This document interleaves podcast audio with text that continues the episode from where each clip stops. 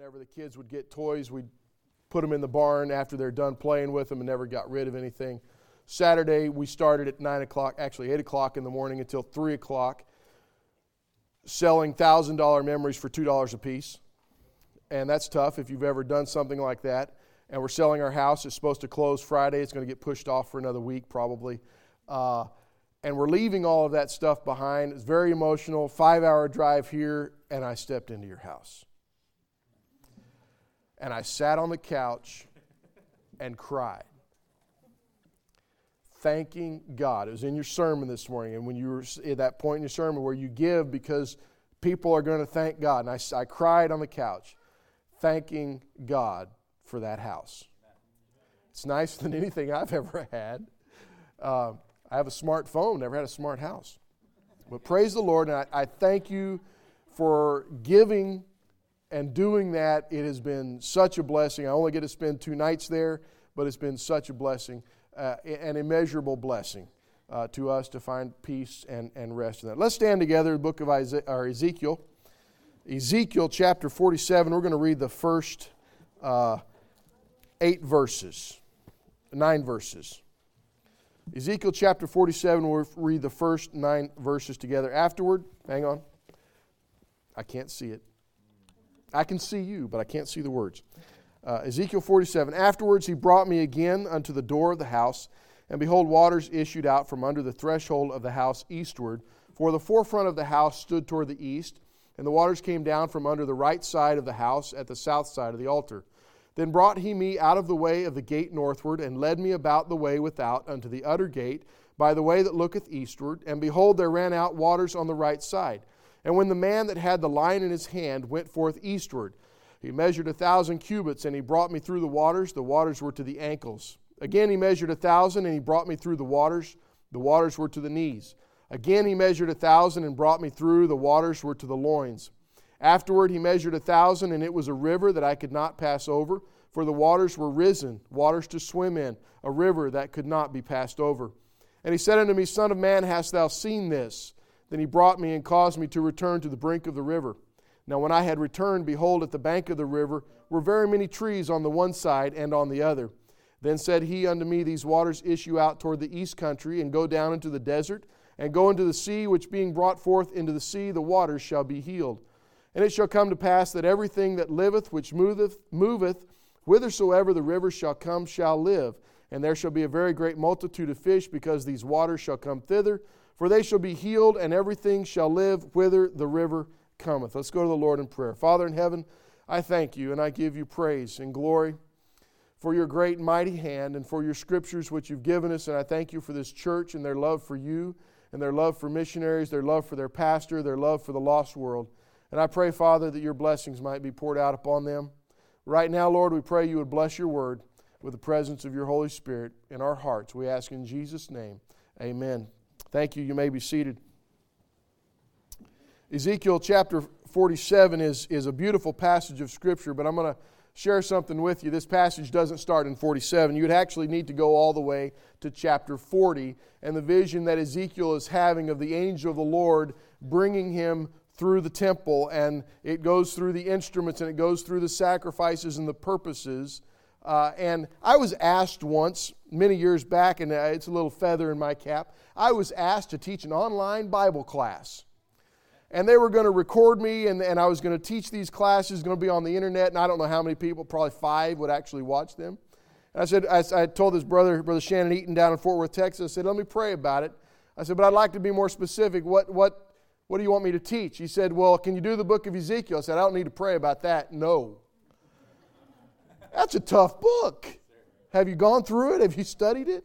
Uh, I beat my head against the wall. I actually wrote a paper on it once and have no clue what it was about. That's the wonderful thing about Bible college, you know.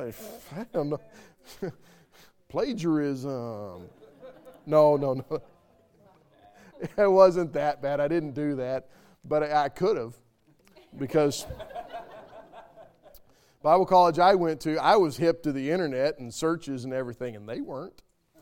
You know, but lo and behold, there's no papers I know of out there on the internet you could download and turn in.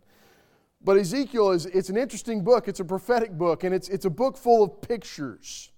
Okay? Some people are visual learners, and you probably got this as you've studied the temple and the uh, Jerusalem and all the gates and the, the, the you got that, right? Visually, you just walk through with him.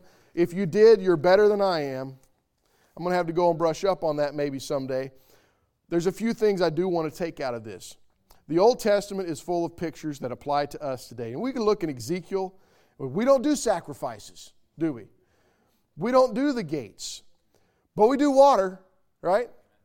This water stands for something. And I'm going to find what it stands for down in verse 9. It shall come to pass that everything that liveth, which moveth, whithersoever the river shall come, shall live. Okay?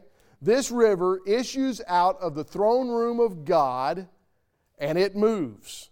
And everything it touches lives. What could that be but the Holy Spirit of God? Okay? We sing a song, I've got a river of life flowing out of me. If you're a very literal person, you kind of look down at your chest and where's it coming? No, no river coming out of my chest. Spring up a well? Uh uh-uh, uh we don't want that to happen.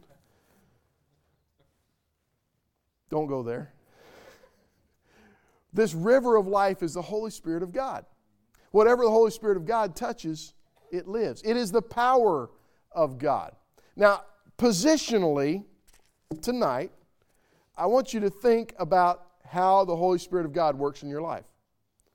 Okay? And there's something else I want you to see because Ezekiel doesn't just go on this vision trip, he has an angel of the Lord bringing him. This angel of the Lord is a, also a picture of God guiding him through the temple and teaching and instructing him the different purposes. And I, I want you to look in, we're going to go down and we're going to look in verse uh, 2. It says, Then brought he me out of the way of the gate northward and led me about the way. What does God do in our lives but lead us? Right? God leads us. Uh, I had a man in our church in John Day, his name was Ivan Porfili. Uh, his dad was from Italy. And, his, and he shared the story with me. I, I knew everything about sheep that there was, and so I got up and I, I preached a sermon out of the 23rd Psalm talking about how dumb sheep are. And he pulled me aside, 72 year old man, says, Preacher, sheep aren't dumb. Yes, sir. You know, I, I took my, my brotherly scolding. He was a deacon, and so I got to listen to the deacon, right? You know, and uh, he, told, he told me a story. He says, My dad, back when he was in Italy, there were seven shepherds in the village, and they had all their sheep in pens. And they would get out in the morning and they would open the pens up, and the sheep would go out, and they would all go up into the mountains and graze all day long. Now I'm thinking, yeah, it sounds, it sounds pretty dumb so far, but you know, they're sheep. He said at night they would come in and the shepherds would go and they would open their gate and they would stand beside the open gate and they would just talk. Just talk. He said some of them would sing and the sheep always went in the right gate. They didn't use dogs. They just led the sheep, and the sheep always went in the right gate. The sheep never got mixed up. Ever. I was like, okay, now it makes sense. In John chapter 10, Jesus said, My sheep know my voice and they follow me. Amen? Do you know the voice of God? Does God lead you? I almost got in trouble once. The preacher asked me later, he says, Do you believe God speaks to you in an audible voice? I said, Not audible. He speaks to me through my conscience, through my heart. How else did you get saved? Without the Holy Spirit of God impressing upon your heart your need for salvation, convicting you of sin. Remember that voice? That was God. Learn the voice of God because He leads. I know this because we've got hymns in the hymn book that say, He leadeth me, O blessed thought. You know, wherever He leads off. No, I don't get my theology from hymn books. The theology in those hymns came from the Bible because God leads us. And we have a picture here of God leading the prophet Ezekiel. And he's leading him into something. It says here in verse uh, 3 And when the man that had the line in his hand went forth eastward, he measured a thousand cubits, and he brought me through the waters the waters were to the ankles. I have a few positions I want to share with you tonight, and I'm going to kind of share them with you quickly. And my wife says that means you got to cut out the illustrations. She doesn't do that to me. I just, in my head, she does.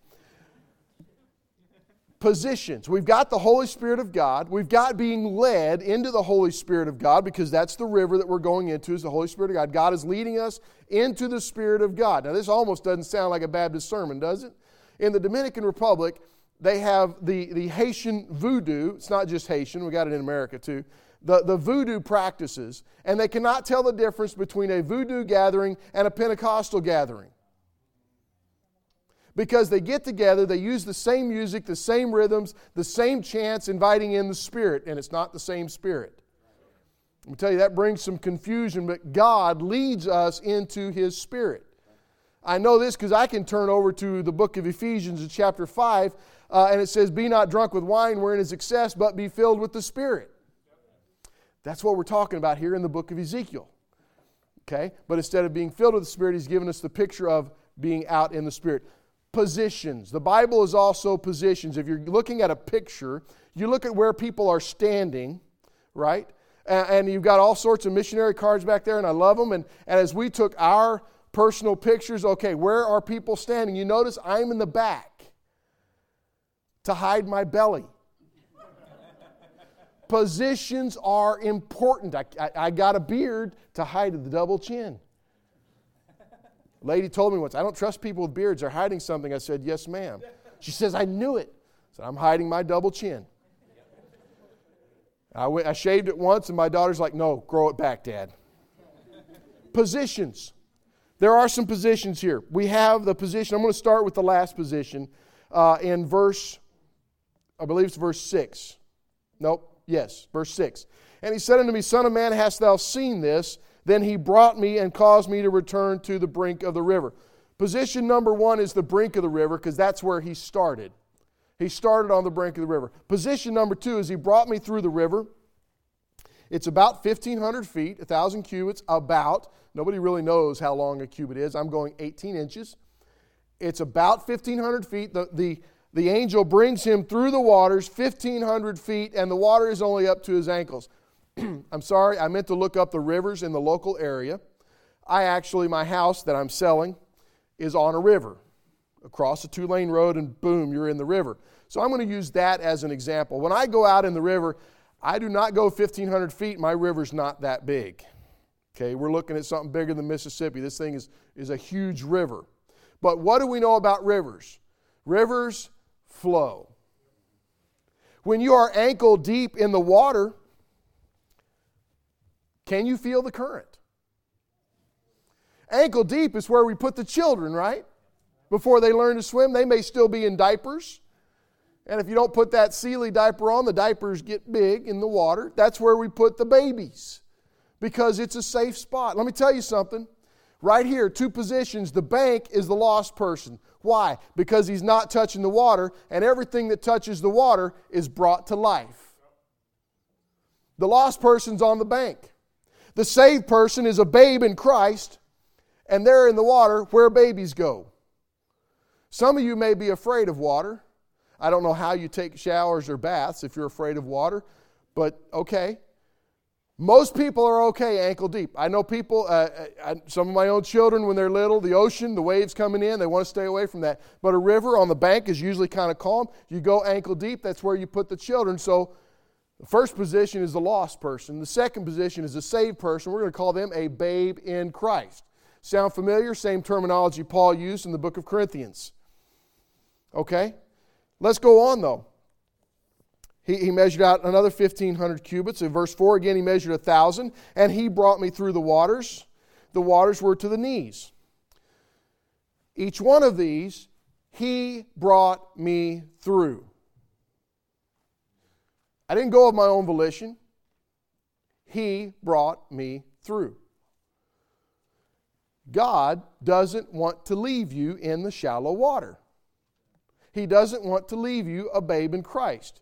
He, as babes, we desire the sincere milk of the word, but He wants us to grow up and get some meat. You know, we don't live up growing on milk all of our life. We need meat. We need vegetables. Not as much as I want meat. Okay, that's just me though. If you're a vegetarian, that's okay. Again, he measured a thousand. He brought me through the waters. Positional. The waters are to the knees. In my river, I go about this far, and the water's to my knees. Mainly because I sank in the mud. I'm going to assume that this is a rocky ground, okay, so we got some stability in the bottom of this river, but my river's not such that way. That and I'm in the tidal zone. I'm close to the ocean, so it goes up and down, flows two different directions. It's disconcerting. to the knees. What happens when you're at the knees? Well, now you've taken the next step in your walk with Christ. If you're here tonight and you're saved, you've been in the water. You are in the water. You've got contact with the Spirit. You're made alive. The Bible says He hath quickened us or made us alive. I love that. Because if I was dead, I'm dead in trespasses and sin. Now He's made me alive. Amen? What's the next step? I, don't have a list, a check-off list that says, okay, you're a babe in Christ, you're into the ankles, that's this is what exactly that means. I think it means you're saved. And you can get in, you could splash in the water, and you could play, and you can giggle. But at the ankles, you're looking at what everybody else is doing. By the way, if you're on the bank and you're here tonight and you're lost, you can see everything that's going on around you. You can see the Holy Spirit move in other people's lives. You can see other people take steps in their walk with Christ. But you're on the bank and you have no part of it. It's like going to a beach party and you don't want to get wet. Come on, get in the water. Let the Holy Spirit lead you to salvation. That's the first call He gives to anyone. The knees, though, the knees, to me, the knees, you don't have to bend over so far to splash your brother and sister. Amen. The knees is a more fun to play in, right? Now, me, I'm a certified scuba diver. That's not good enough. You know, if the water's cold, I, I might only go up to ankles uh, the, the coast, you know, if you've been over to the ocean, it, it's cold. That's wetsuit time. But the knees, you're starting to play. You're, you're getting into the water. You're getting into a little bit more experiences. Maybe this is where you're, you're going to church more. You're doing Bible studies. You're going to a ladies' meeting. You're going to a men's meeting. You're getting more active. You're going to bring something to dinner at the potluck. Amen? We're Baptist. We eat. So you're, going to get a little bit more involved because God is leading you to be a little bit more involved. The next step, as we find, uh, after he brought me through the waters to the knees, at the second half of verse 4, again he measured a thousand and brought me through the waters, were to the loins. Now we're up to the waist. We're getting into it, aren't we? Okay? What happens? If you've ever been fly fishing out in the river, you know when you get out to the waist, you're starting to feel the current. One of the things you might do is spread those legs out a little bit so you can keep on your feet. Amen. Also, you're closer to the fish. You're closer to the actions. You're starting to feel the power of God in your life. Those of you who have been out to the loins, I see some grins on your faces. You know what I'm talking about because it's fun out there. I'm not talking about splashing around. I'm starting to talk about really starting to experience and feel the power of God moving in your life. What does that look like? I don't know, but maybe we can put on that list teaching a Sunday school class, going on visitation, personal soul winning. You know, uh, handing out tracts might be up to the knees, but actually talking to somebody about Jesus with a sincere one on one conversation might be up to the loins. Okay? Now, Pastor, I don't know where is faith promise giving. I don't know if that's at the ankles, knees, or loins. But I know it's got to be in one of those three because I don't think, I think God takes us to that point long before we get to verse 5. Afterward, he measured a thousand, and it was a river that I could not pass over. For the waters were risen, waters to swim in, a river that could not be passed over. If you're afraid of water, that is scary. If you are a control, control freak like me, I like to be in control. Ask my wife how many of those 15,000 miles she drove and not me. Okay, now when I get tired, I let her drive, but if I'm not tired, I'm driving. Why? Because if it's going to wreck, it's going to be my fault. It hasn't happened, not because of my driving. Okay, it's because God's protection, because a lot of truckers out there watching on their cell phones the whole way, and that's unnerving. But when you get in over your head, with the Holy Spirit of God, you have no control. How many of y'all want to be in that place? If you know how you get there, it's exciting. If you know what happens when you get there, it's even more exciting. And we always expect our pastors to be there 24 hours a day. Y'all are quiet because you know it's true. You expect that of your spiritual leaders in your life.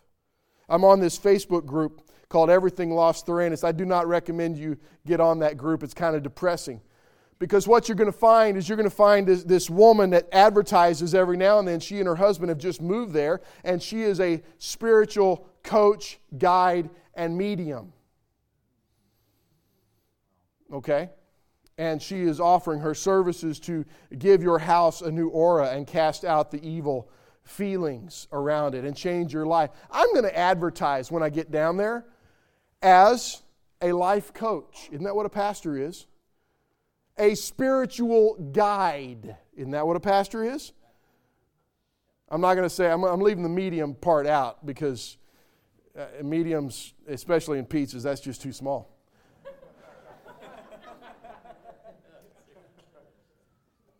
God wants us in over our heads.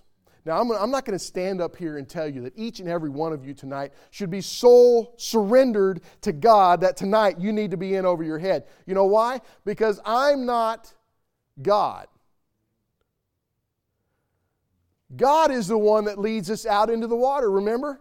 We got to go back to that. God is the one. He brought me through the waters, and the waters were at this level. God knows you. God knows you better than your pastor knows you. God knows you better than your spouse knows you. Here's one I, I don't like to admit God knows me better than I know me. He knows my weaknesses that I don't want to admit I even have. God knows me, and He is going to guide me and lead me, and He's going to guide you and lead you. For all of my life, I've put missionaries up here on a pedestal, and, and I love missionaries. And I, as your pastor, we have a kindred spirit in our love for missionaries, but now God's called me to be a missionary, and I don't think much of them anymore. No, I'm just, I'm just kidding. We follow God's leadership.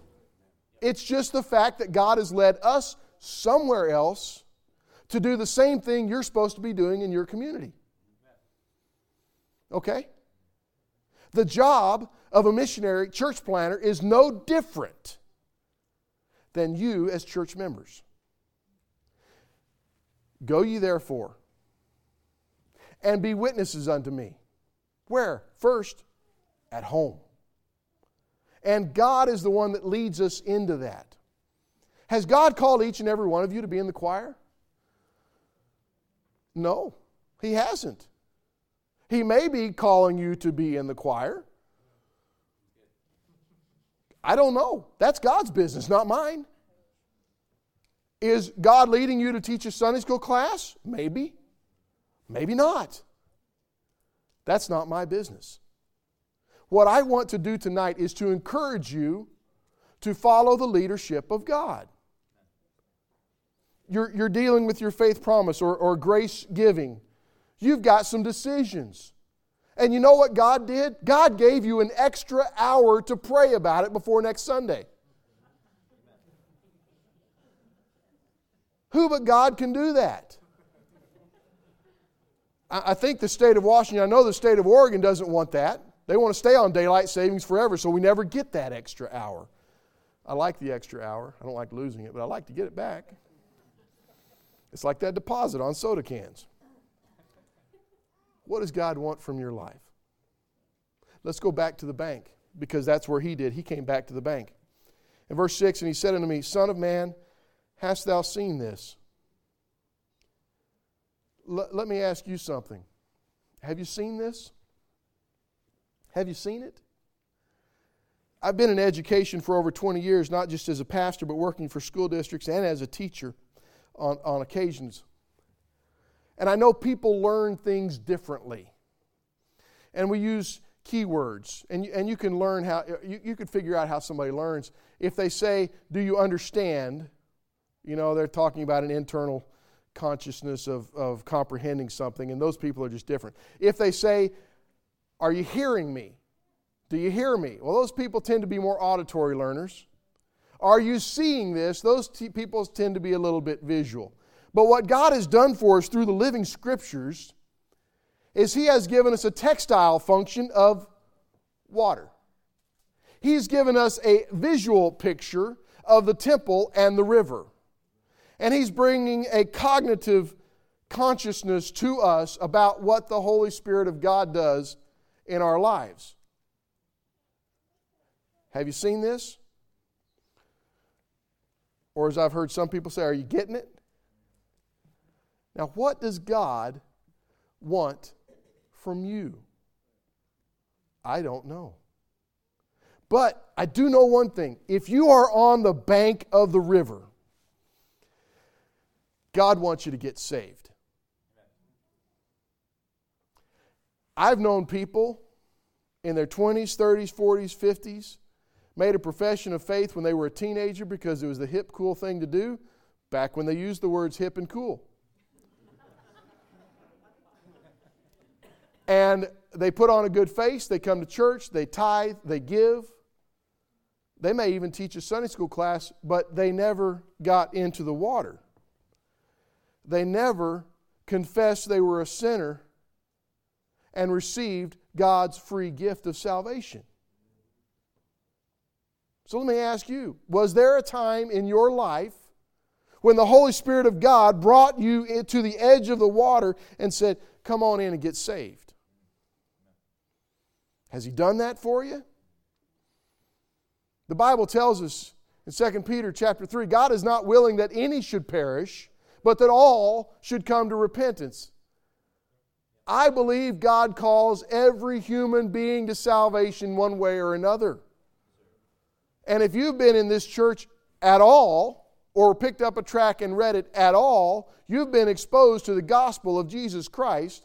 And I believe the Holy Spirit of God works on that. In Sunday school this morning, I asked the question How many of you got saved the first time you heard the gospel? And nobody put their hand up that I saw. God works in our hearts to draw us and to lead us to salvation. Is that you tonight? Do you need to get saved? Do you need to get into the water? Say, preacher, got that taken care of. I'm in the water. Okay, great. You're in the water. Ankle deep, knee deep, waist deep. I don't know how deep you are, but is God leading you further? Is God leading you further? Brother, as a pastor, I hate preaching on money. Just me. Now, as a missionary, I hate to listen to somebody preach about money. It's just the self consciousness about it. But you've got some decisions to make. And let me tell you, some of the most difficult decisions I've ever made have been about money. And some of the decisions that I've made and my wife have made together, we have to put each other in check and we'll say, okay, is this decision based on money or something else? Because if I'm basing a decision on money, I'm probably going to make the wrong choice. If I'm basing it on the leadership of the Holy Spirit of God in my life, let's go.